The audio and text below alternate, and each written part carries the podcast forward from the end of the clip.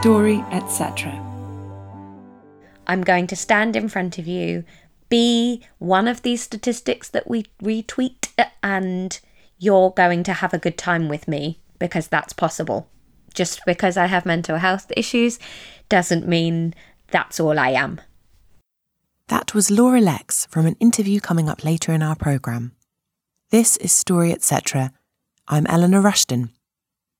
Health is a broad term, bringing with it a host of meanings, associations, and judgments.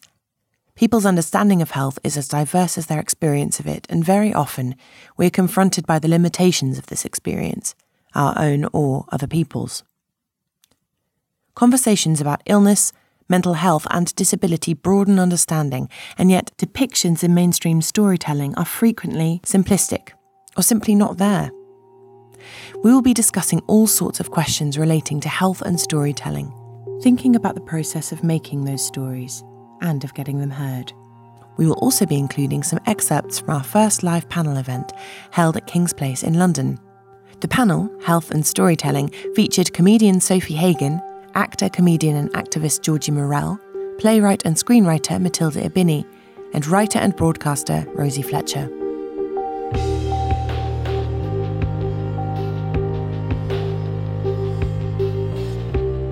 I'm here with Jenny Redmond. Hello. And we're talking about health.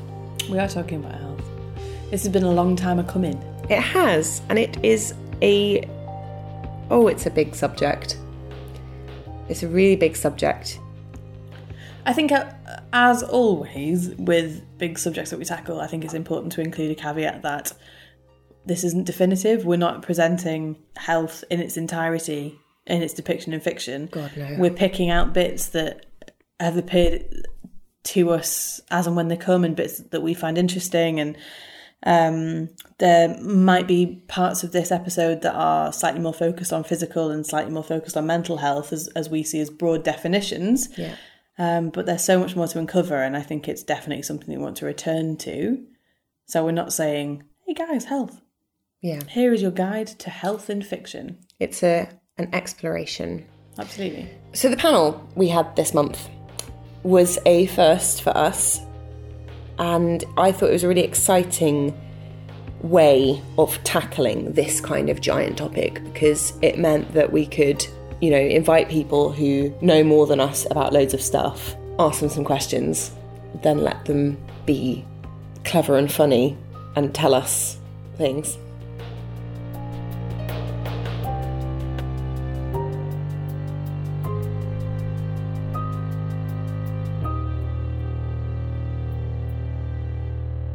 I'm registered disabled. So if I talk about it in terms of the disability route, there is a underrepresentation of disability in the media. Um, I say across all forms. If I was to, I, won't, I don't don't do this, but if I was to ask you, name uh, other disabled comedians, actors, newsreaders, presenters, I think we'd all fall. Sh- mm, I can think of three, and most of them are here. So um, the and I think it's because there is a fear surrounding it. People hear disability, and it is people are scared that if you were to be disabled, that is your life. It is over. You are lesser a person, and I think we need more stories that are uh, positive uh, take on disability. Actually, it, you're the same as anybody else. Actually, you have more to give because you have a whole other way of looking at the world. Particularly me, being visually impaired. Quite a unique perspective. I think that's something that we should nurture because the more we do that, knowledge is power, pretty much. So the more that people hear those stories, there's less of a fear around disability, and they're like, oh, right, so, you know, because disability, you know, anyone can be disabled, it can affect anyone. You're not immune. So hiding away from it is no good. Get involved, get stuck in. Um, I'd sort of similar uh, with Georgie's views that sort of representation at the minute is piss poor. like um, the stories, we're we're very. I don't know. I feel like the media likes to play down the, the true effect story has on us, like as in terms of like forming our identities, how we see ourselves, how the world sees us, and how we interpret things. And when I think because disability is such a broad term, it is one word trying to encapsulate, if not thousands of different things and people and characteristics, that um, I think a lot of that fear comes just from ignorance because you couldn't know everything about disability, you couldn't know everything about all conditions. So we've sort of decided to lean on like a crutch on stereotypes and um, just sort of use these common tropes of telling stories about people with disabilities that um, are usually offensive and usually so sort of cardboard cutout that, yeah, of course, when you see those representations, of course you wouldn't want to be disabled because it, su- it looks like it sucks, yeah. um, as opposed to disability is so nuanced and so complex, and we should be having those conversations about it. We should be having real, uh, seeing such variety of stories because, like you say, disability can can happen to anyone at any point in your life. And that's not meant to scare you. It's just the fact that like life isn't over when you get when you acquire or if you're born with a disability.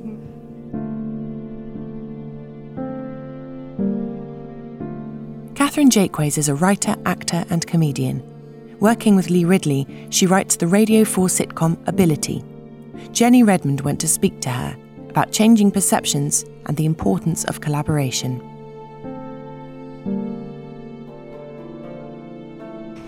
Okay, so my name is Catherine Jakeways, and I have historically always thought of myself as an actor and a writer, although I think in the last few years, more accurately, I'm a writer. I do a lot more writing than acting now. So, Ability is um, a show that is on Radio 4, which we've so far done one series of, and it was. Uh, it's co-written by me and Lee Ridley, who is also known as Lost Voice Guy who um, he's a stand-up. He's from Newcastle. He's a stand-up comedian who has cerebral palsy and can't speak.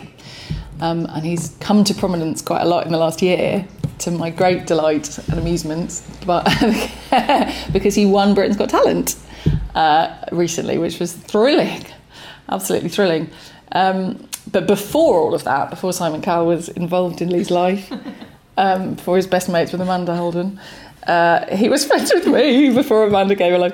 Um, and he and I, uh, we'd been put together as uh, as writers. Basically, Lee won the BBC New Talent Award. I think that's what it's called, New Comedy Awards, something like that, about three or four years ago, um, as a stand-up. And as part of his prize, it was a live competition. So he had gone through some heats, and I think the live, I think the final is on Radio Two or something. Um, and as part of his prize of winning that, uh, he was given the opportunity to develop a, a, sitcom for Radio 4. And I think that happens every year. And sometimes people do go on to make something, and sometimes, they, and not always. So there was no guarantee that it was going to get broadcast or that it was going to get beyond the sort of initial discussion stage. On email, when you're having a conversation with him, which is mainly the way we do it, it's absolutely like you were having a conversation with anybody. And he's very funny and he's, you know, very articulate in real life he can't speak. So he's never been able to speak. So the, have you seen have you seen him on Britain's Got Talent? So he's um, yeah. So he talks whatever he wants to say. He types it into an iPad, and the computer says it out loud for him. So it's sort of Stephen Hawking type voice that he has. Um, and so it's yeah. It, it's obviously has its own challenges working with him. Mm-hmm. I mean, like I say, in many ways, in terms of email conversations that we have, it makes absolutely no difference. The first time I met him, you're so desperate to not sort of be doing the wrong thing, and you're mm. sort of desperately trying to um, not say anything stupid or say anything that's offensive. And quite early on in our relationship, I may have even been that first day. I think I said to him that we're going to have to have the sort of relationship where I can ask you stupid questions, and because that's sort of what the how we're going to make the show really is that we have to be aware that these are the sort of I'm going to be the asking the sort of questions that an audience would want to know about him, mm. about you, and he and he's very open to that. I mean, he by that time had done two or three Edinburgh shows, um, all of which were based on the stupid questions that people ask him all the time. So he's very good at acknowledging that, and he knows them better than anybody. He's the first to sort of tell you what the stupid things are that people think about his situation. Um, so we did a uh, with Jane's help, the three of us. It was very much the sort of three of us together put together a proposal for how we could do a show about Lee. Um, the character of Matt, who is the character who is in Lee's situation in the in the sitcom, we were sort of quite clear that he wasn't going to be Lee. He, he's got sort of different personality to Lee, and he's ten years younger. He's living with his. He's just left home and he's living with a friend. Is the setup for the sitcom, and he's got this carer who is called Bob, who's completely hopeless and has never been a carer before. And um, he's played by Allan Mustafa, who's in People Just Do Nothing. He's great. Um, and actually, they're a really good double act, the two of them, because obviously Lee, uh, when Lee's playing Matt, his voice is quite slow and it's very measured and it's very, he has this sort of um, computer voice, whereas um, Allan is very naturalistic and um, sort of undercuts it quite nicely because otherwise it would have been, if, if otherwise we were a bit worried about the fact that the entire half hour would be massively slowed down by the fact that a lot of it is this voice. And one of the big things that we um, came up with when we were developing how we could make ability work was that um, we have that we have the character of Matt has an inner voice who um, who we hear, which I think was crucial. And actually, as soon as we came up with the idea of that, we were we were we sort of thought we were onto a winner because it does make a big difference. Because if it was just when Matt, the character, is talking to somebody, if it was just him and that character, it well for, for technical reasons it would be very slow because you have to have his voice at the speed that it's at. Um, but also it's just really nice to hear what he's thinking. And actually we discussed i've forgotten about this until just this second actually but uh, but in the very early days of it we were saying because i think i remember saying to lee what what in your head? I mean, obviously, it's, it's sort of fascinating? And again, this is a classic stupid question that it doesn't even cross your mind until you're actually having a conversation with somebody like that who can't speak. And I remember remember saying to him, yeah, it's like it's sort of like when you say when you dream. Mm. What language do you dream? Yeah, what language do you dream in? So I remember asking him whether in his head his voice had a Geordie accent, and and of course it does because he was born in Newcastle. His whole family are Geordie, and so in his head he has a Geordie accent. In his head he's you know, he, his voice sounds the way any of our voices sound in our head. So I sort of became a bit fascinated about how that how that affects him. And of course, he's used to it. He's never known anything different. But it's it's fascinating, isn't it, as an outsider, to just think, God. So he, while we're having this conversation, his inner monologue is going, "Oh, you idiot! Of course, I, you know, presumably." Um, and we discussed the fact that we could, you know, maybe in his head, who is he? Is he is he James Bond? Is it, you know, at one stage we were thinking maybe we should get Sean Connery to do the inner voice, or we could, you know, we, you could get anybody because in his head he he could be anybody, couldn't he? Mm-hmm. Um, but then we settled on the fact that actually the ideal thing is that in his head he's a normal Geordie twenty-seven year old. Um, so that's who plays the inner voice, and actually it works really well, I think, and it's quite nice because you can get you know, in the same way that you do in Peep Show, you get their the characters sort of speaking their thoughts, which is always quite a good sitcom. I was going to say it? it's really good for characters. Yeah, getting to know them a bit more. Exactly, it allows the listener to get to know them, but it's and it's good for jokes, and it's to sort of undercut. There's, there's an obvious joke often where he says one thing and then his inner voice sort of undercuts that. So that's for from a comedy point of view, it's really helpful. But actually, also particularly for for this project, it was sort of vital, I think. And as soon as we came across that, that was that was a big sort of factor in our thinking, oh, yeah, actually, this might work. But yeah, so we were quite keen from the start that it shouldn't be this poor, um, hard done by disabled character who is A, only interesting because he's disabled, and B, surrounded by loads of really interesting characters who are all funny and getting all the funny lines and trying to exploit him we were very keen that actually he should be just as funny as everybody else, if not more so, and B, he should be equally up for exploiting his situation and his. Um, and similarly, the other characters as well. So yeah, he gets his own back on Bob. Oh, he does. Yeah, yeah. They should absolutely be equal, yeah. and we should not be thinking. Well, partly because you don't want to be thinking, oh, I'm feeling a bit uncomfortable that mm. this guy is slightly exploiting this poor disabled man, which would absolutely have killed all the comedy and all the sort of reality of any of it. It should be absolutely that he he should get the upper hand the an equal number of times, and he should be just as up for. I mean, the the pilot episode that we did was um, where they both they're drug dealing basically. The two of them are drug dealing from um, Matt's flat, with the point being, and I think I haven't listened to it for a long time, but I think if I remember rightly that it was Matt's idea originally that he wanted to do it. Um, he wanted to have a go at the drug dealing because, as he says, no one would ever suspect the disabled guy, and so he would get away with it. Um, but then, of course, he has difficulty physically doing it because the character, like Lee, doesn't have full use of his hands and can't measure stuff out, and so you know there's comedy to be had with him being covered in drugs and his mum and dad turning up. How did you feel writing somebody else's, writing jokes about somebody else's health? Well, it would have been a very different situation if I'd been writing it on my own. Um, I mean, I never would have been writing a character like that on my own because it wouldn't have been a character that I would necessarily have thought or that I would have had any experience Insight, of yeah. or insight into.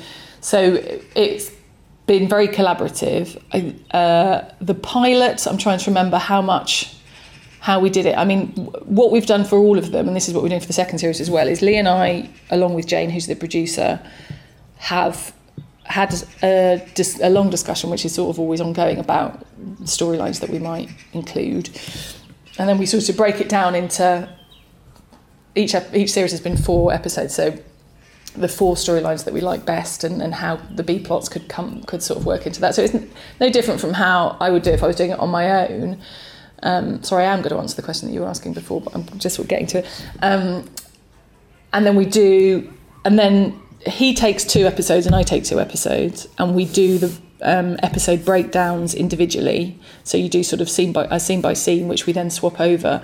But then at that stage, he is hugely involved in the episodes that I write because I ask him questions all the time. So I'm constantly sending him emails stu- with stupid questions.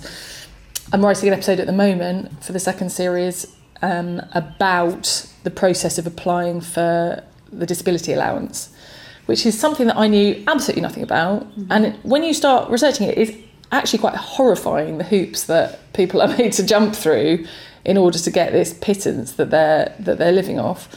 Um, and I'd sort of done some preliminary research into it and read some websites and read some message boards and stuff. And then I sent Lee a long list of questions about, you know, how this has affected him before, how, you know, is it feasible that this could be something that Matt hasn't experienced? Because obviously, as a you've sort of got half an eye on the story of it, and it would be much. It's much more interesting for the story if this is a new thing to Matt. This is the first time he's had this um, assessment in a long time. And Lisa, actually, yes, he had an assessment quite recently for his allowance, and he hadn't had one previously since he was a child, so it's quite realistic. When you're writing any character who has very different experiences from yours, obviously it's really important to speak to people who do have those situations. Um, I did a um, a job last year where I was writing a one of the main characters with a 19 year old black kid, and who lived on a estate and I wanted to make sure that I was not doing the middle class white thing of going, oh, I think this is how they speak and this will be, oh, I think they say nang, don't they, those people, which is obviously hideous.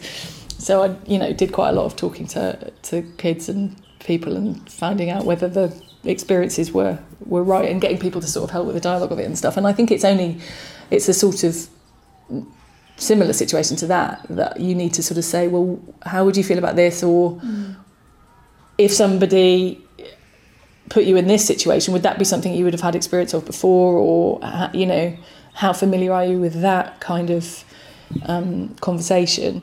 What you don't want to do, it's I mean, it's almost sort of cultural appropriation, isn't it? You don't want to go, oh, this, you know, when it's a health issue. You, you're very aware that you don't want to be patronising uh, or saying, "Oh, aren't they wonderful? These people, and they're managing to, you know, keep going despite." Because actually, Lee is, you know, keeping going as well as any of us, much better than most of us now. He's just won Britain's Got Talent. He's loaded.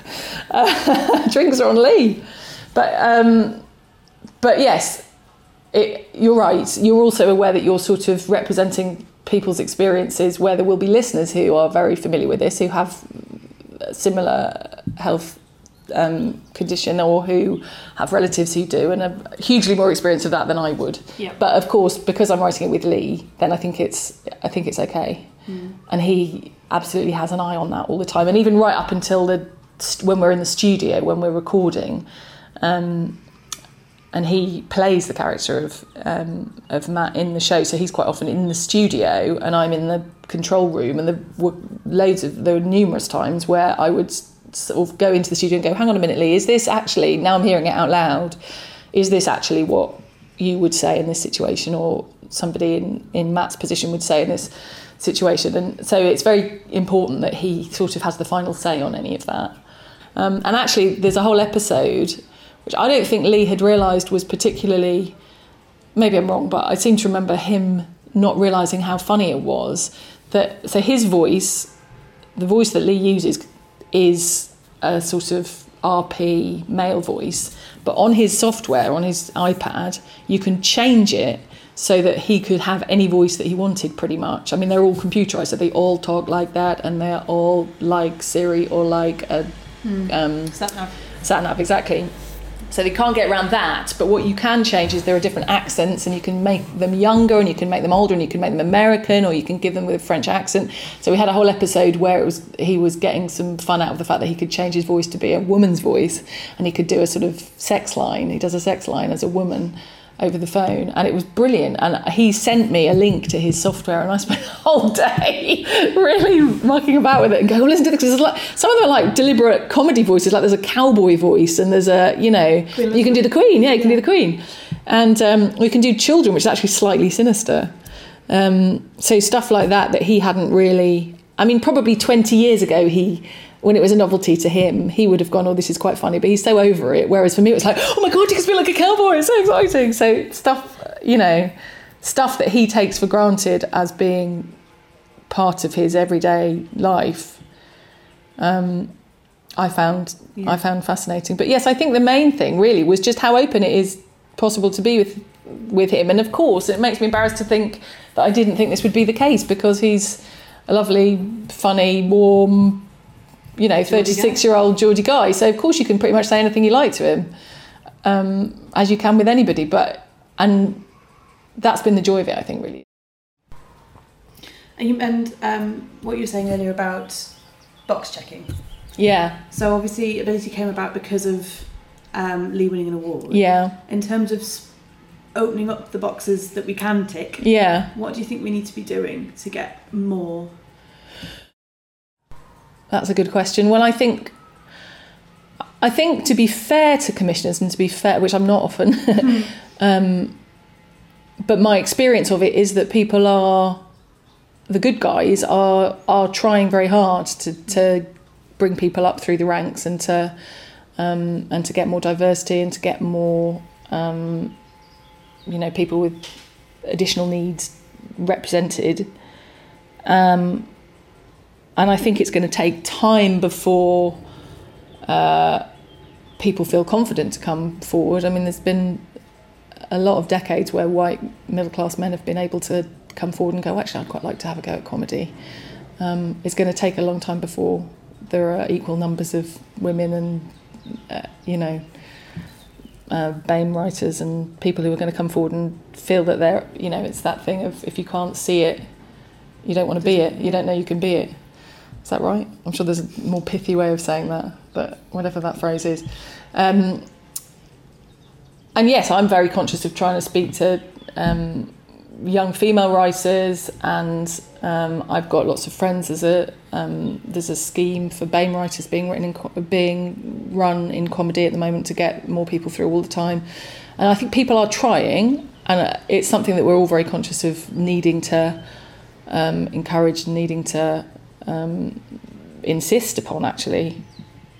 But yeah, the danger is then that suddenly they become more front and center, and when something uh, breaks through, like ability hopefully has slightly, or when it's a you know um, a black sketch show or a, you know a black performer comes through, then the danger is, and everybody's aware of this, that people might just go, oh yeah, they really just have that commission because they're black or because they're disabled or um, because they're a woman, and it's yeah, that's that's a necessary danger, I think, and I think we just have to suck up the fact that people are going to say that, but we still have to represent those stories and those and those individuals and those communities.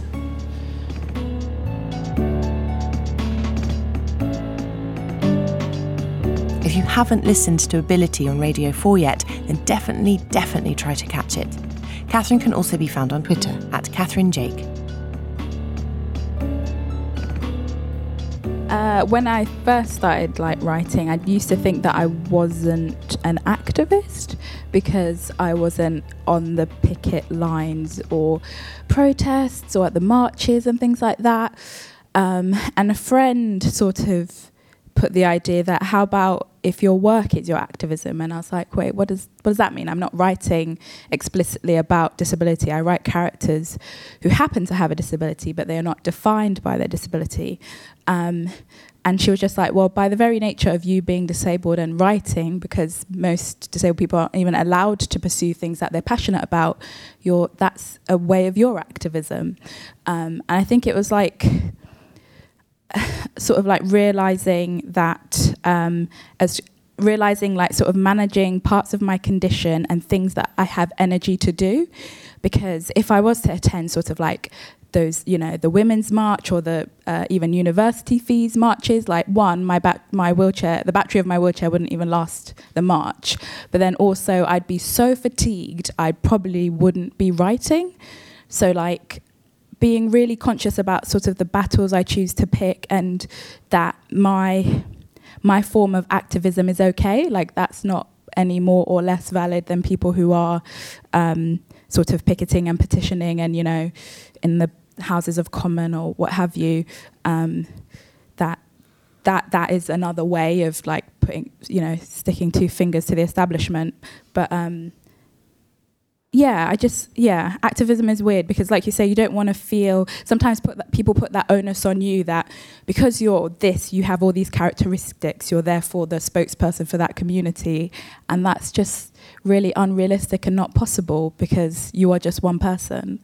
Um, and as, as lovely as we like to think one person can change everything, we, we, we actually need a wave, we need a sea of people, sort of where I think in a lot of activism comes allies that they sometimes other people have to do the work, not not the people who are oppressed or you know the minority.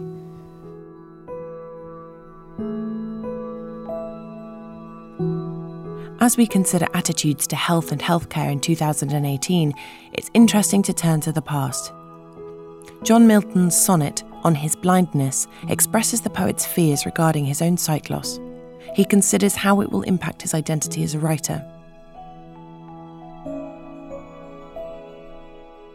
When I consider how my light is spent, ere half my days in this dark world and wide, and that one talent which is death to hide, lodged with me useless, though my soul more bent, to serve therewith my Maker, and present my true account, lest he returning chide, doth God exact day labour, light denied?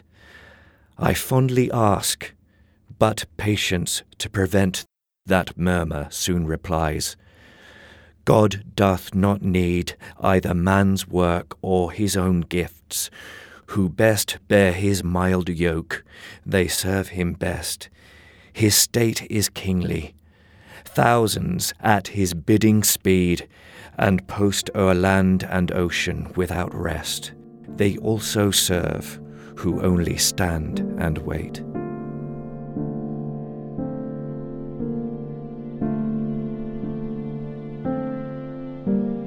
On His Blindness was written by John Milton and performed by Philip Nightingale.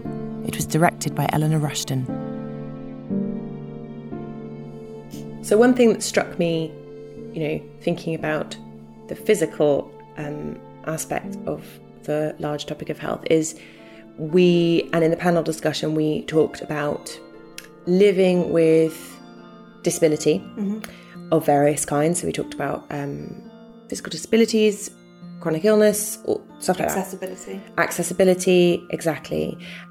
And there is also obviously in health the issue of, of illness. And they do intersect. Obviously, illnesses can cause accessibility issues, they can cause disability but it's a it's a Venn diagram, isn't it? And it's the idea of physical health is so oh, it's so varied. I had a couple of thoughts thinking about physical health. So one of which I've been thinking of for a while, and it was my most hated depiction of ill physical health in a novel and the possibility of switching it around. So I'm thinking about Little Women. Mm-hmm. And I am thinking Bloody about Beth. Bloody Beth.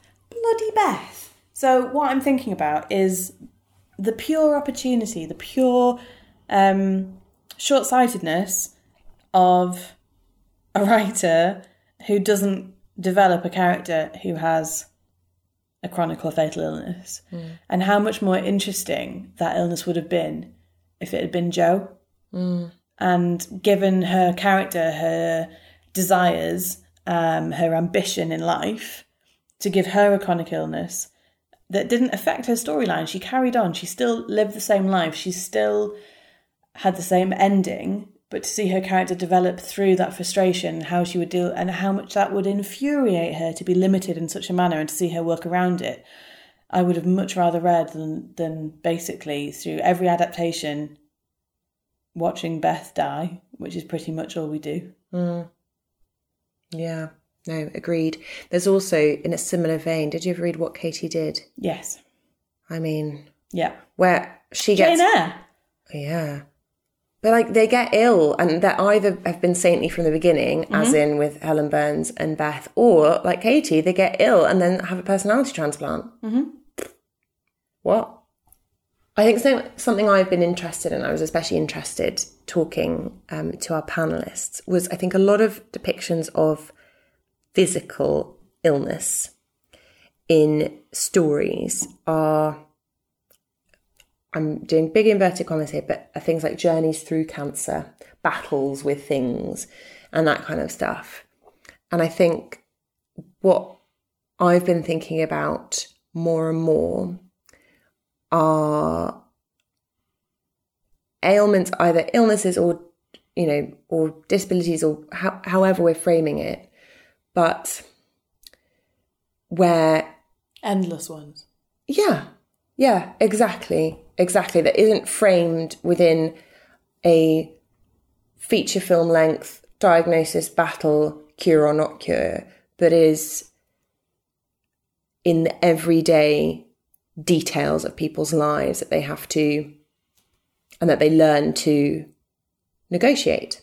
And I mm-hmm. think that's so interesting, and I can't wait to see more, more and more works that that do take tho- that on. Although one thing that has certainly come up is that if we don't make sure that the voices of writers and storytellers who actually are living those things get heard, we will never know what those details are because how could you know unless you've noted it yourself? One of the things that I um, really loved about the panel discussion that we had was about uh, one of the particulars that was brought up was was Me Before You, the film, um, and we haven't really covered so far, and I really hope we get a chance to to talk about the um, sort of economic access, class access to health provision, mental health access, all that kind of stuff, and what impact that makes on somebody's life. Um, obviously, there's a lot of points during that film where a lot of people have disagreed with its depiction of um, disability and opportunity within that. Uh, and I don't think it's fair that that is the blockbuster that we see. And most people probably don't agree that it is. Um, but it's how we take that forward. And, and again, as I said, it, it's perspectives, it's broadening it out. It's, it's not just placing the money on what we know is going to be the emotionally manipulative weeper film and actually giving some more weight behind um, more realistic and more accurate and more fulfilling and more representative depictions of physical health ailments. We're always interested in talking about different ways to tell stories. Kathy Leamy is a medical cartoonist who uses her work as a tool to talk about health. I gave her a call to talk about public health communication in the US and the power of cartooning.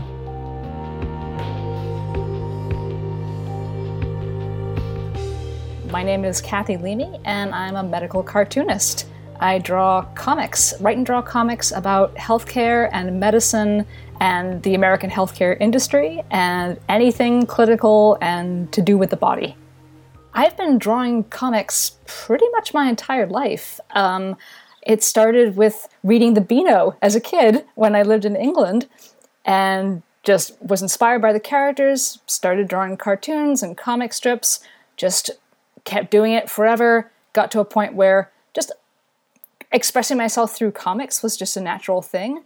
And I just get things in my head, and that's the way they came out. Um, and then back in about 2005, I needed a new job. I was working as a web developer, and there happened to be an opening at the hospital where my mother worked. And I went to work as a web developer in a hospital for an electronic medical record system. I spent a lot of time talking with the doctors and nurses and the staff and absorbing all of this clinical knowledge. I was having to program a lot of the logic for when's it time to get a mammogram, when's it time to get your eyes tested if you have diabetes, things like that. And so, where does all the knowledge in my head come out? It comes out into cartoons. So I just kind of started incorporating all of this clinical knowledge into my comics. And it was fun, but it was on my own. But then, I think it was 2012, I learned about the, it was the second annual Comics and Medicine Conference. And the, the first one had been in London. I learned about it after the fact, wouldn't have been able to go. But this next one was in Chicago, and it just felt like, oh, this is made for me. And I went, and yes, it just lit my head on fire. It really felt like, oh, this is this is where I want to be in the world. This is where I need to be in the world. And so since then, I've just been honestly really focused on the medical comics aspect.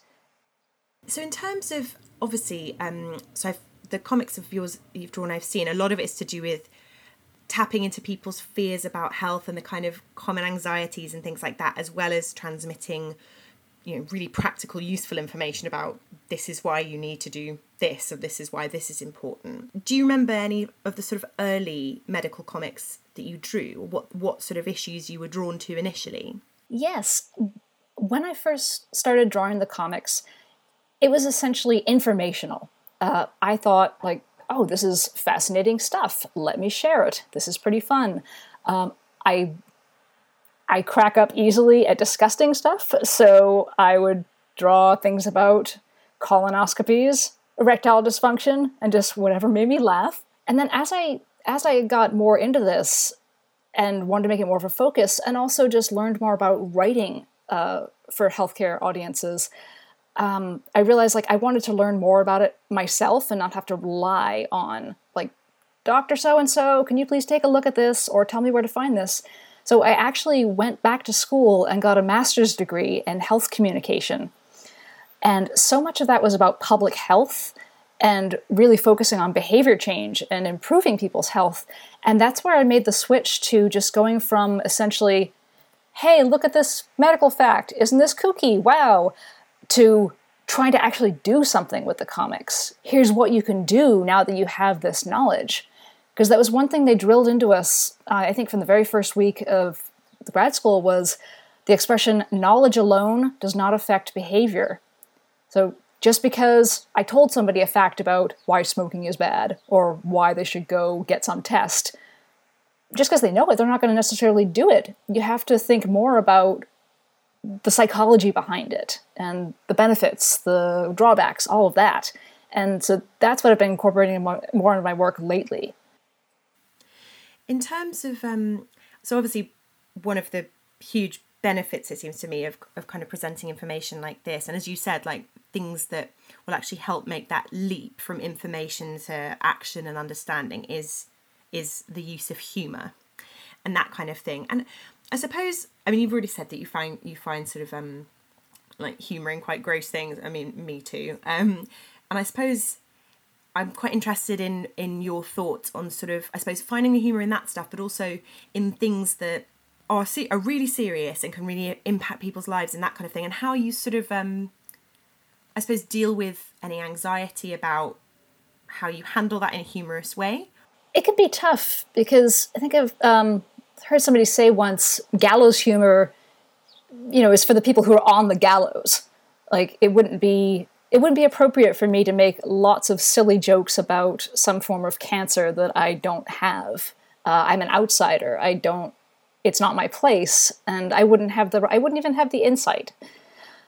So it, it's a tough one. I feel like with those, with really kind of tr- delicate situations or very somber medical issues, well, in those you it helps to find the humor in other aspects, maybe. So maybe not about the illness itself, but about the medical treatments around it, the staff around it, or finding gentle ways to get humor. Maybe the humor is about somebody having unexpected tattoos and going through this experience, or working in an unusual job, that sort of thing. Like finding other ways to make it lighter, to make it more relatable, to make it funny, but without, yeah, without making people feel bad and without without coming across as inauthentic. And I think if I were collaborating with somebody who did have a specific condition, then it w- then it would be different. Then I, I would feel okay drawing it, knowing that it was expressing their words and just kind of translating the real experience onto the page. But it's tough. I've been called out. Um, I've been called out before about saying just, "Haha, look at this kooky disease I found. This is crazy," and somebody saying, "Excuse me, I have I have that condition. Like it's not really something to laugh about." And I think that was probably the turning point for me getting away from just saying, making comics that say, wow, look at this ridiculous disease. That really humanized it to me. And I don't, I look back on some of my notes from that period of comics that I planned to do, and I cringe. I'm so glad that I never executed them. It's a kind of the world of medical comics is something I've just I've just wasn't familiar with until I came across you and your work. And I suppose what is can you give me a sense of what that world is like and what the changes have been, you know, in the sort of politically turbulent time that we've all been going through, but um, so particularly in America. Have there been changes in your approach and your work, that kind of thing, or is there a more of a sense of urgency? You know, what kind of things have you noticed? Well, the field itself, in my experience, oh, it's been it's been wonderful. It's still very loose and new.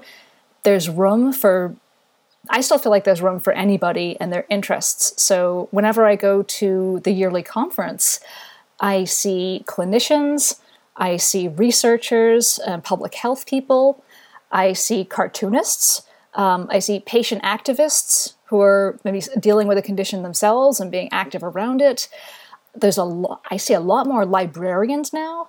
Uh, looking into expanding the collection, medical librarians, and any kind of librarian there's a lot of media studies people as well who are analyzing uh, like comics for medical for medical or health themes or just bodily themes it almost feels like any way you can think of incorporating the body into comics and maybe there's a care aspect to it too that covers it like it feels like an enormous umbrella and what's wonderful is everybody feels interested in everybody else's work too it doesn't I don't get the impression that somebody comes in with a new project and a new angle and everybody else rolls their eyes. No, they always feel welcome. There's so much cross pollination.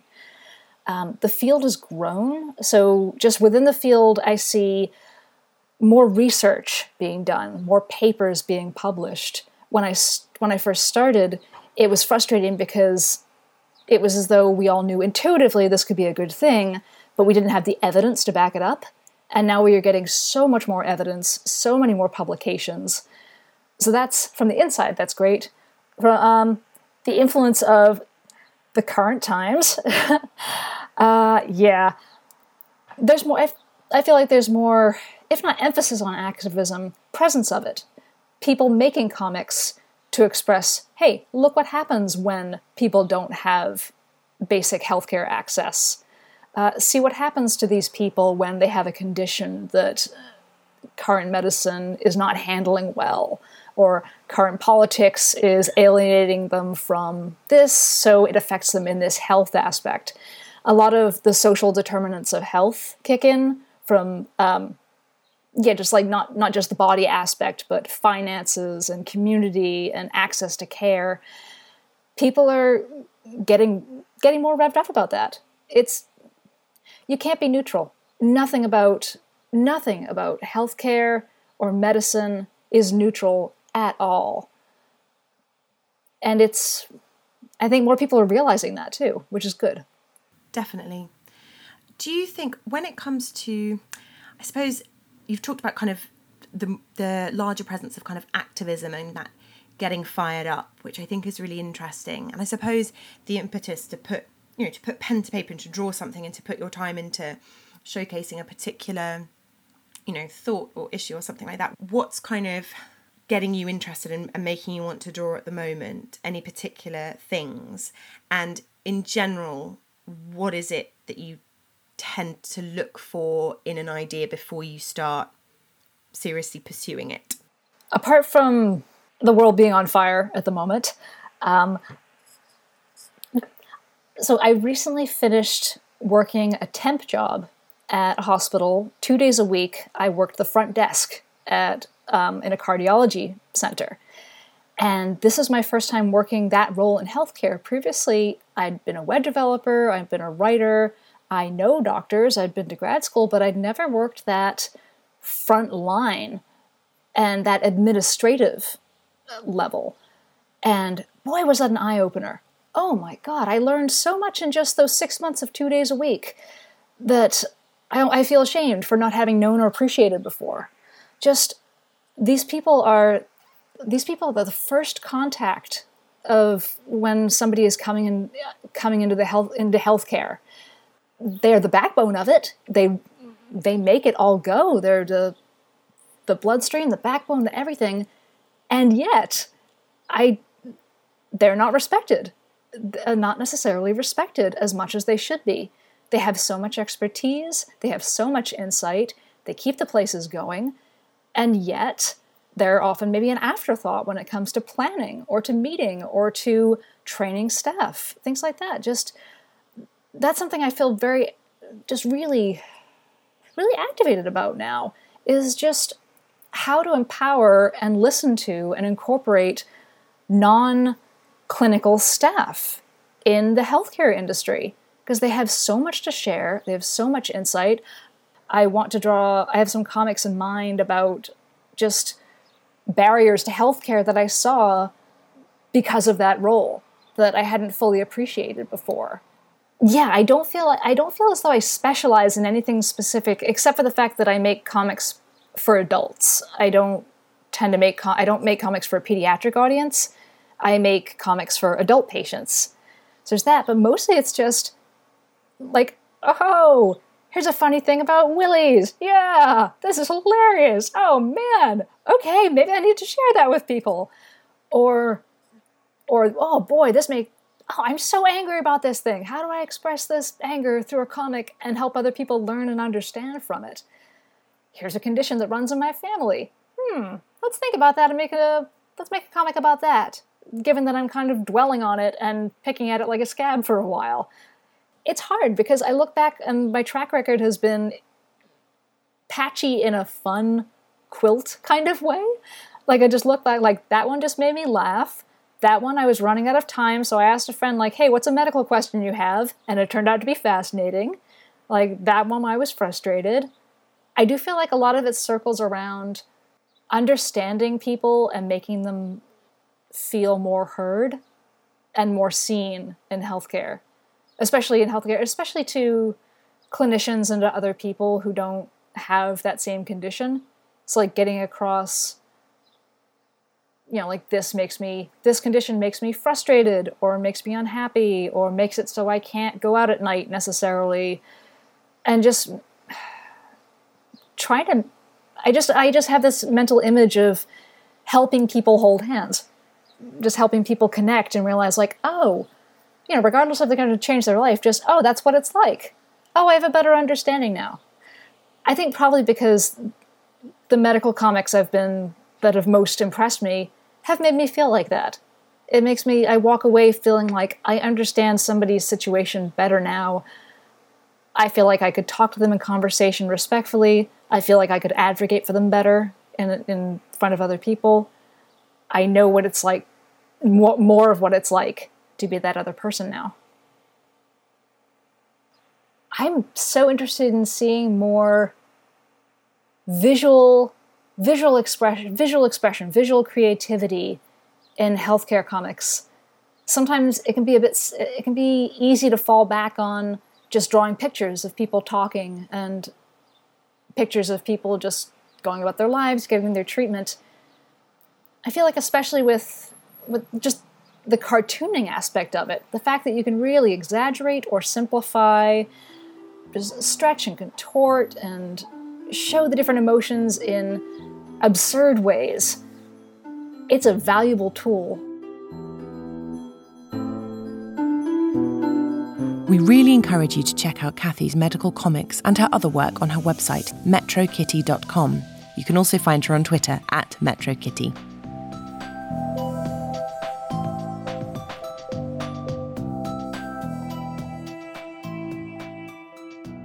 I started therapy again, uh, after a brief period of a break, uh, and then came the break down, uh, I started therapy again, and I was so um, I, I felt really lucky that I could afford it because I couldn't when I was 16.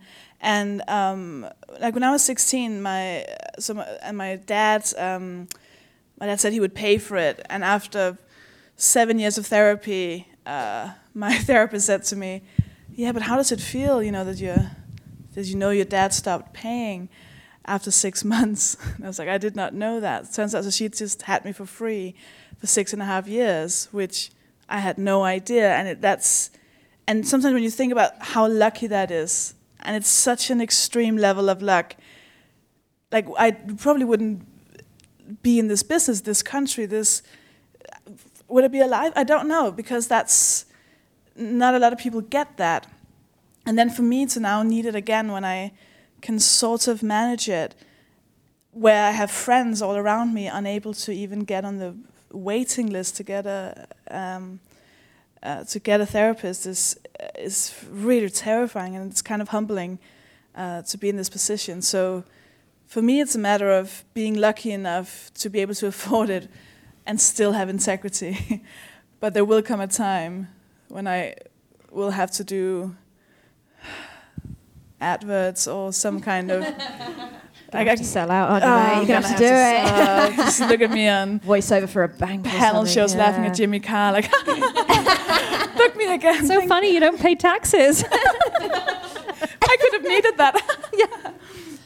Um, yeah, I think what we've all really sensibly done is uh, choose a really lucrative and stable industry to work in. That's really supportive. But it, it is um, uh, today. I spoke to somebody I work with, and I said it'd be really good if we could guarantee um, that I would do one column a month because I would really like to rely on that 125 pounds a month. That'll see me through. And I, and uh, and she's like, yeah, that's a really good idea. I think you do need that stability. Um, and I was like, yeah, c- cash in. That's my groceries paid for, living the high life. Um, uh, but it, it is it is trying to find that stability as much as you can and find even if it is the stable paycheck or at least knowing you have to do this this and this. And um, the my friends and I we have a, a group chat and our um, our 2018 um, mantra is uh, boundaries not bath bombs because that's the mm-hmm. most important form of self-care. It's not about like the soothing and being like i'm wearing a sheet mask. It's like saying no uh, to people and um, setting up boundaries and um, knowing that uh, turning something down because you have to look after yourself is the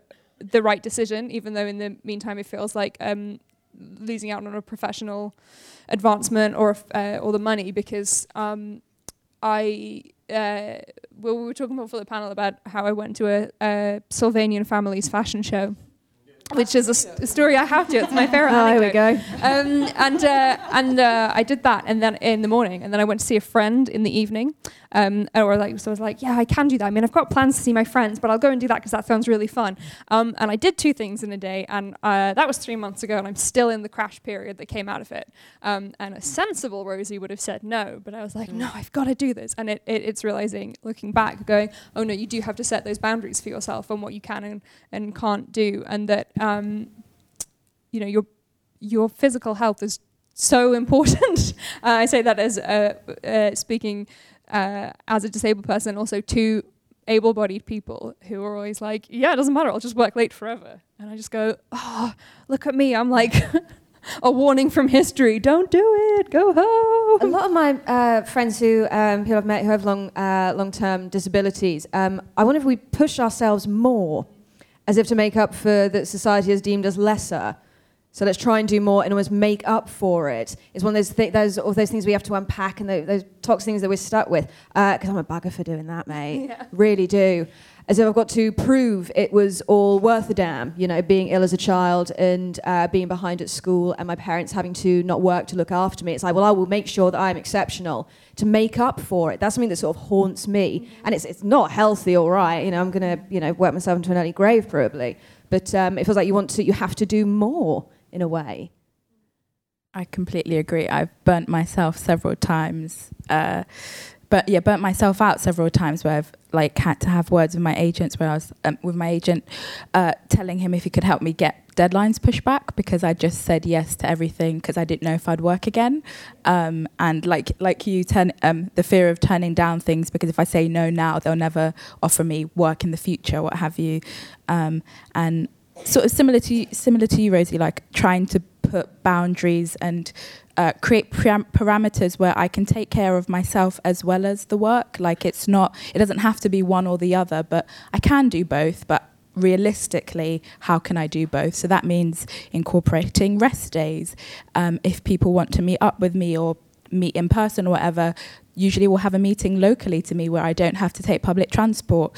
Um, I was really lucky for yeah, for quite a bit of my um, life or starting in my career where my mum was my primary carer. She was everything. She was my taxi driver. She was the one that got me up in the morning to all my courses and everything. And so I only started needing care four years ago and re- realizing how difficult it is to navigate the care system um, and how. Um, ableist and backwards views like people in the social care system have towards disabled people, especially like the idea of wanting to go out and wanting to try and find work, but work that wasn't necessarily, you know, a bank or a nine to five job, but like, oh, I, I write. It's like, oh, can't you do that from home? It's like, yes, I can, but then there are other t- days or I have to be out. I need to be in rehearsals. I'm having meetings in writers' rooms or whatever. So um, learning that, like, if I want to seriously pursue this, treating the work that I do is of value, um, and not letting people try and devalue it because I'm disabled, um, as well as knowing that I have to take care of myself.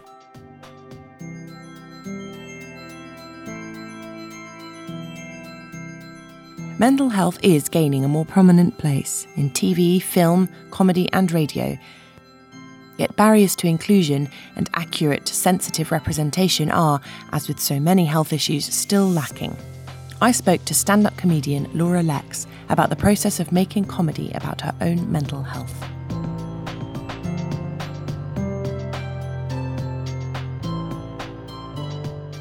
My name is Laura Lex, and I am a comedian. What we're talking about in this episode is health, and mental health is something that you talk about a lot in your comedy. Could you talk to me a little bit about, I suppose, first of all, why you think it's good meat for making people laugh, I guess? I think what's fun about it is uh, it's watching people laugh when they didn't expect to. So, the show I'm currently working on is a show about how I started trying for a baby and found myself medicated for depression and anxiety instead of pregnant. I don't think many people would sit down to that on paper and think, I bet I kill myself laughing. so, what I like doing is saying, ah, you know, all this stuff that we're getting better as a society about acknowledging? You don't even have to just acknowledge it in this show. I'm going to stand in front of you, be one of these statistics that we retweet, and you're going to have a good time with me because that's possible. Just because I have mental health issues doesn't mean that's all I am. We worked out that it really annoyed my dad if we spent the whole holiday in character as two elderly northern women called Tara and Belle. So we did the whole holiday. We wandered round talking like this at every market we went to, going, "Oh, Tara, would you like one of these snap-on bracelets love. They're lovely, aren't they? Look at this. Oh, Beryl, I would, but our Dave will kill me. Pretty confident we were both married to Dave. I loved it, and last year we got to recreate the whole thing, right? Now, the reason we'd gone on holiday was um, a couple of years ago, I got a real Dave called Tom, right? And he's great. I love him, he's real, he's my favourite thing, right? And he, I can't, words can't describe how much I love this man. He's my passion in life, right? And the other thing I love is babies. I fucking love babies, right? So I was like, okay, I'll get my real Dave, I'll get uh, and I'll get his wet bits and I'll put them next to my wet bits and uh, we'll make the baby and then my life will be great, right? So we decided to do that and we started trying and we got three months in and I was medicated for generalised anxiety disorder and chronic depression. Turns a corner, didn't it? Just, what I've done though, to make sure that you know it's okay to laugh, I've made some signs.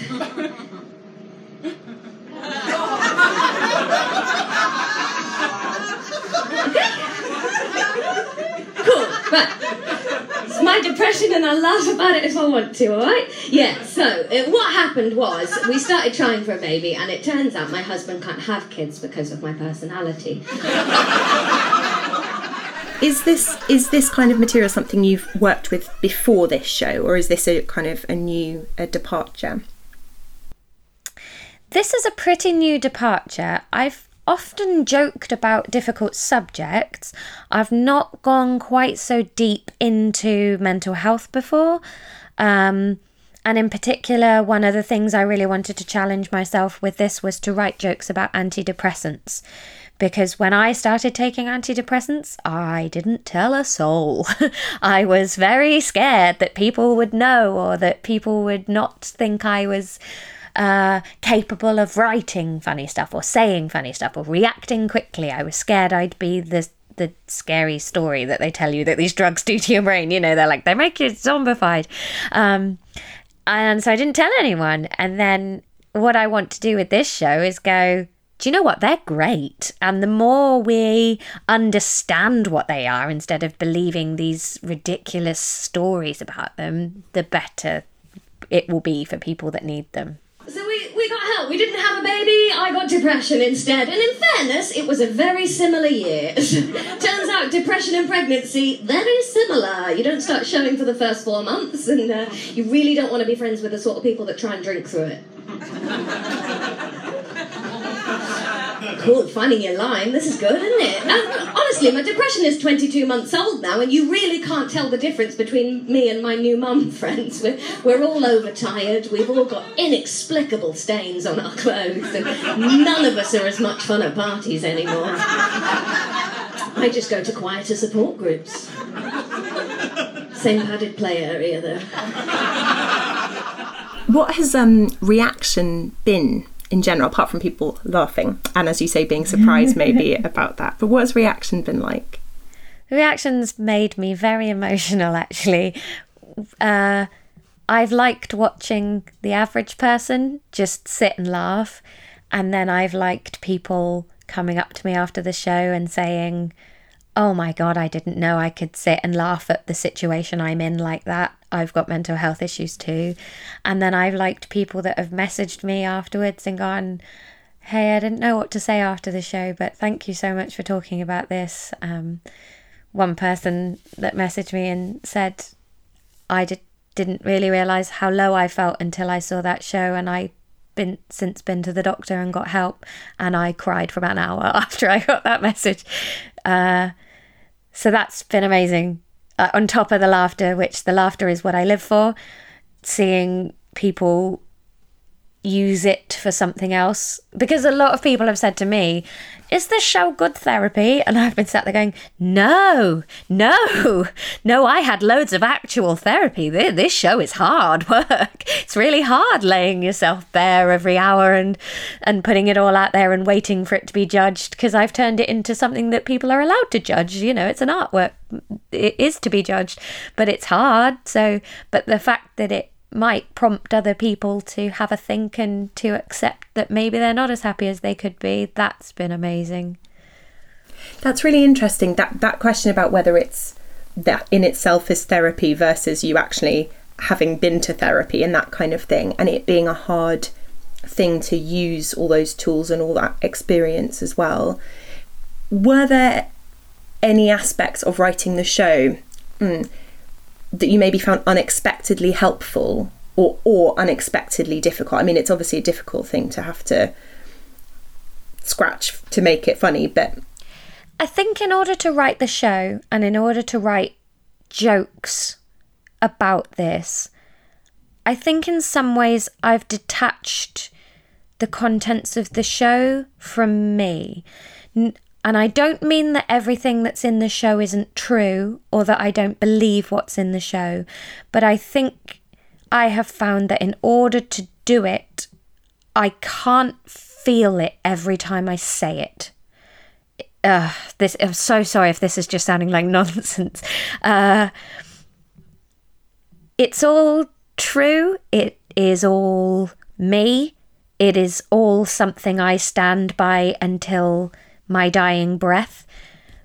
But what I'm learning with these previews is that in order to have the strength myself to keep standing up and reliving this, it is now a show instead of me mining myself every time. I think. people are discussing obviously mental health a lot more than they used to, which is a wonderful thing. Oh, great.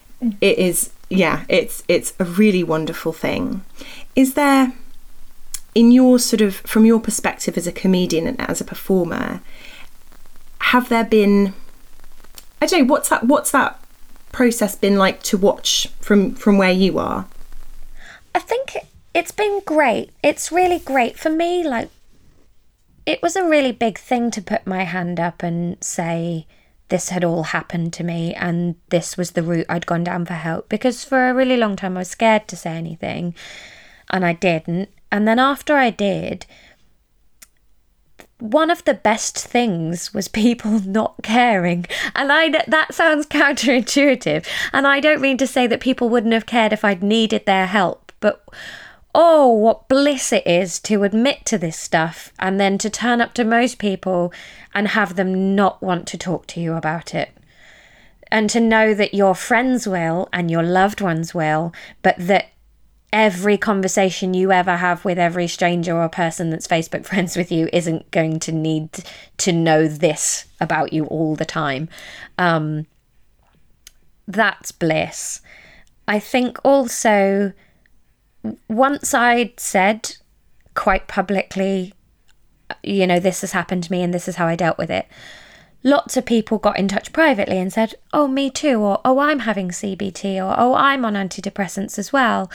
And so seeing the colour of people that are in this with me, um, and seeing the broad spectrum of what people dealing with this are doing and behaving like and being like and talking like and thinking like is magical because you start to realize that mental health problems and depression and anxiety even people in them do not realize how varied and how how many different people can have them and I, I, I think that's the buzzword, isn't it, with mental health is going, anybody can have mental health problems. Mental health problems don't necessarily look like you expect.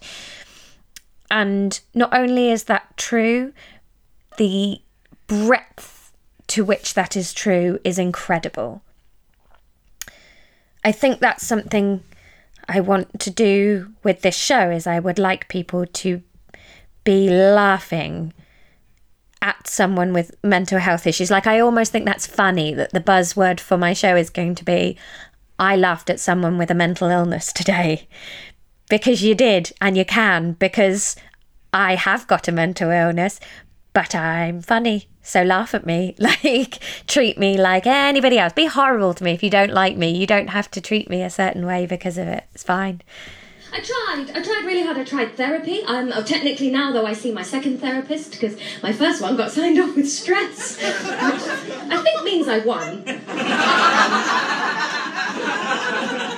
Lots of people have been asking me, is this is this show good therapy? No, no. Wheeling around my innermost problems and to asking people to judge them. It's not therapy. I had lots of real therapy, and I also took antidepressants. That's quite a contentious subject. Um, but statistically, you know, people in here will be on antidepressants. You know, I, I won't ask you to cheer if you are because you might not be able to yet. Still leveling me out at the moment. You know.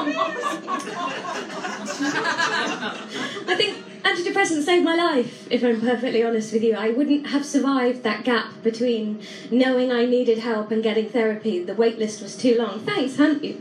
I, I wouldn't have got there. Antidepressants were the only thing that kept me on this planet, and now that that's happened, I want to use comedy to lift the lid on antidepressants, you know? But it's hard, because first you have to push it down and click it round.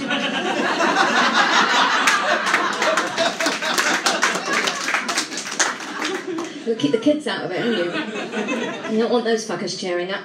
I um, it's a weird thing being on them actually because uh, when you tell people that you're on antidepressants, you have two very distinct conversations, right? So what happens is I go, "Oh, hello, I'm on antidepressants," which is exhibit one in why I'm not fun at parties anymore. I, hello, I'm on antidepressants, and one type of person will go, "Oh, good for you, bud. Good for you taking antidepressants. Because if you broke your leg, you'd sort that, wouldn't you? So just because you've broken your brain." What a good thing that you've got help. Well done, sweetheart. And ooh, patronising, but all right, fine. And then there's another band of people that go, oh yeah, I'm on antidepressants. And they go, oh, darling, no, you don't want to be on antidepressants, darling. Antidepressants don't make you happy, sweetheart. They're just chemicals. It can't make you really happy. Antidepressants just make you fat and sleepy. Oh, fat and sleepy is it, Cheryl? Because it's always fucking Cheryl. fat and sleepy is it, Cheryl? Right. I don't know if you know much about depression, Cheryl, but I was already both of those things. You're just describing the disease. People want them to be perfect, these pills, and they're fucking it. They're not perfect, but what cure is? You know, the, the side effects people worry about with depression are so similar to the disease that why would you turn down the help? You're mad, Cheryl. If you take it back to the broken leg analogy, have you ever met anybody that broke their leg, wore a cast for four days, and then after a while took it off, going, do you know what? No, the cast was just making it too difficult to walk. it's bonkers, right? You think, yeah, Cheryl put on weight. Yeah, if I'm honest with you, babe, I did put on a little bit of weight. I put on about two and a half stone, if I'm honest with you, Cheryl. But do you know what? In hindsight, it was better than the ten and a half stone I would have lost as I slowly decayed after the funeral. Is there any, um, have there been any pieces of work, I suppose particularly comedy, but, you know, whatever, um, that you found particularly sort of I, suppose good that are talking about this kind of thing as well so other other people's work Oh, that's a good question. Um, I think I can't think of any off the top of my head, and that's awful because I undoubtedly have seen them. For the last year or so since I started writing this show, I've very consciously not watched anything that I was worried would influence me to either be insecure about my own work off the back of seeing theirs or would make me subconsciously try and replicate. Um, I know that there are comedians out there like Juliet Burton does some wonderful work about mental health um, situations, uh, and she's an ambassador for a couple of charities. I think she's does absolutely brilliant things, and there has been a real turn recently of comedy addressing heavier subjects. Um, From a sort of, um, I suppose, like a more practical perspective, has sort of scheduling and running and putting this show on been the same as any other one. I, I don't I don't necessarily mean in terms of like the, the personal cost or not of performing it, but in terms of, you know, pitching it. Or do you think that the climate is right for it? I think the climate's right for it. Actually, what I've noticed about having a show that is on very strongly on a theme is pitching it and asking people to be interested in it has been far easier than in previous years where I've just been saying it's a funny show. Um, I think people like an angle and people are ready to learn and understand about issues that they didn't know about before. And that's really lovely. That's been wonderful. Um, and I've I've been scared to do this. Like you know, Edinburgh's one thing. If you, I don't know if you know much about the Edinburgh Festival, but you you turn up there and people are expecting a narrative and a story and a heavy issue and a this and a that and a blah blah blah. That is Edinburgh. Uh, one of the interesting things about putting an Edinburgh show together is the previews that you do, where you just go around very normal pubs and they think they're getting a comedy night and you turn up with an Edinburgh show, which is comedy, but it's a different style of comedy. So I've been bricking it before some of those, thinking, oh, these dads in their 50s don't want to hear about my mental health issues and then watching them laughing at it and going no girl don't don't sell yourself short on the strength of your jokes like you've done this and it's good so don't back out on it now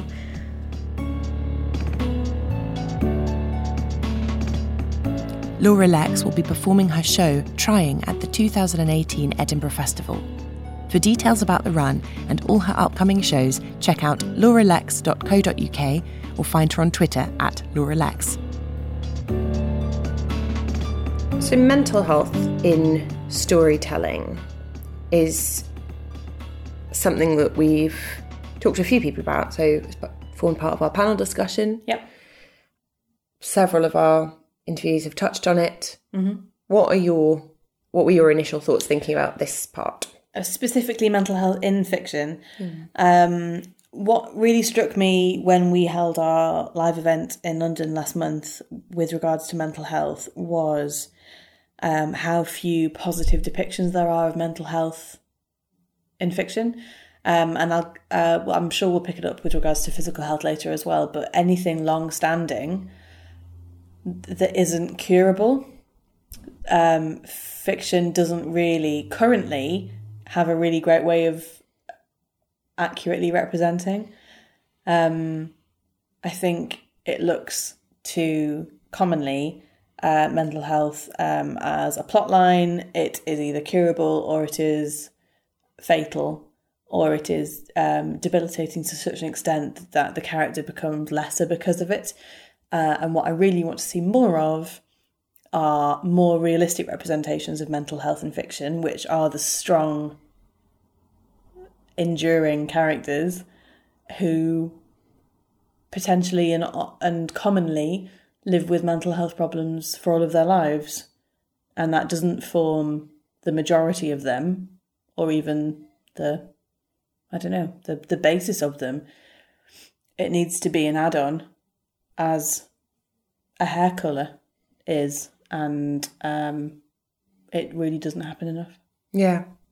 Yeah. I, I wonder, I sort of hope that obviously we'll talk about this stuff more now anyway, but I also think with the rise of things like podcasts, I think it's um, become something that's being discussed in a lot of stand up, a lot of sitcoms as well, that kind of thing. It's becoming something that people are dealing with, it seems to me, more easily in lots of forms. And I hope that means that people who maybe aren't themselves familiar with it or haven't um, suffered from mental illness themselves will all start to demand a bit more, a bit more um, rigor and realism from Mhm. those depictions rather than leaving it to the people who go, This is my experience and it should be like this. I think we will all hopefully start to recognize, like, no, no, I, even though this might not be my experience, I do know from having listened to this person and spoken to these people and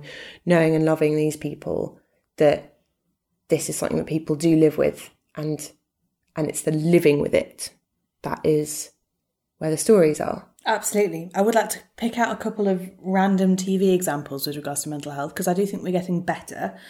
Um, but things like My Mad Fat Diary, I don't think isn't problematic. I don't think it's um problem for you by any stretch. Um, but Rae is cool and has friends and does things and, and her mental illness, regardless of the name of the show, um, whilst it is a part of her, her friends and her, her tastes and her family life are much more important. And the show is more about teaching the viewer to see that than it is about educating about um, or, or depicting things about about mental health, which I really like. And then uh, more recently, Crazy Ex Girlfriend, I think, has taken on mental health in a completely different way. I don't think from my perspective, but who am I to say? It's entirely stayed on a um, an accurate representation. I think it sometimes uh, had to bow to the format a little bit, um, but I think that the more perspectives, basically. So uh, I watched Hannah Gadsby's um, Nanette for the second time the night before last, and uh, I'm referring to her um, Picasso bit about there not just being, you know, cubism is important, even though he was a misogynist knobhead, um, technical term. Uh, that arty term, that's an arty term. That the more perspectives there are, the better. And if we go from having zero mental health perspectives in fiction to having a couple of good ones and a couple of shit ones, then we're moving in the right direction. And the more people who get involved in that, the more the people who refine that, the better it's going to be.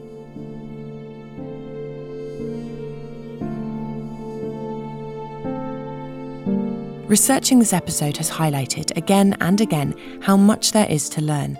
Each person's experience of health is shaped by their own body, their own mind, and the experiences and attitudes of those around them. The only way we have of combating our own limitations is to listen and to learn. If we're seeking to advocate better, we must always be making way for people's own stories. If you were a storyteller of any kind, we would love to hear from you. What kind of stories should we all be hearing? Until then, thank you for listening to our thoughts, our conversations, and our stories. We'll be back next month with our next episode Politics. Story Etc. was produced and presented by Jenny Redmond and Eleanor Rushton. The supervising editor was Odin Ornhill Marson, who also composed the music. Our guests this month were Catherine Jakeways, Kathy Leamy, and Laura Lexx. Our live show panelists were Georgie Morrell, Rosie Fletcher, Matilda Ibini, and Sofie Hagen. Story Etc. is an audio scribble production. Thanks for listening.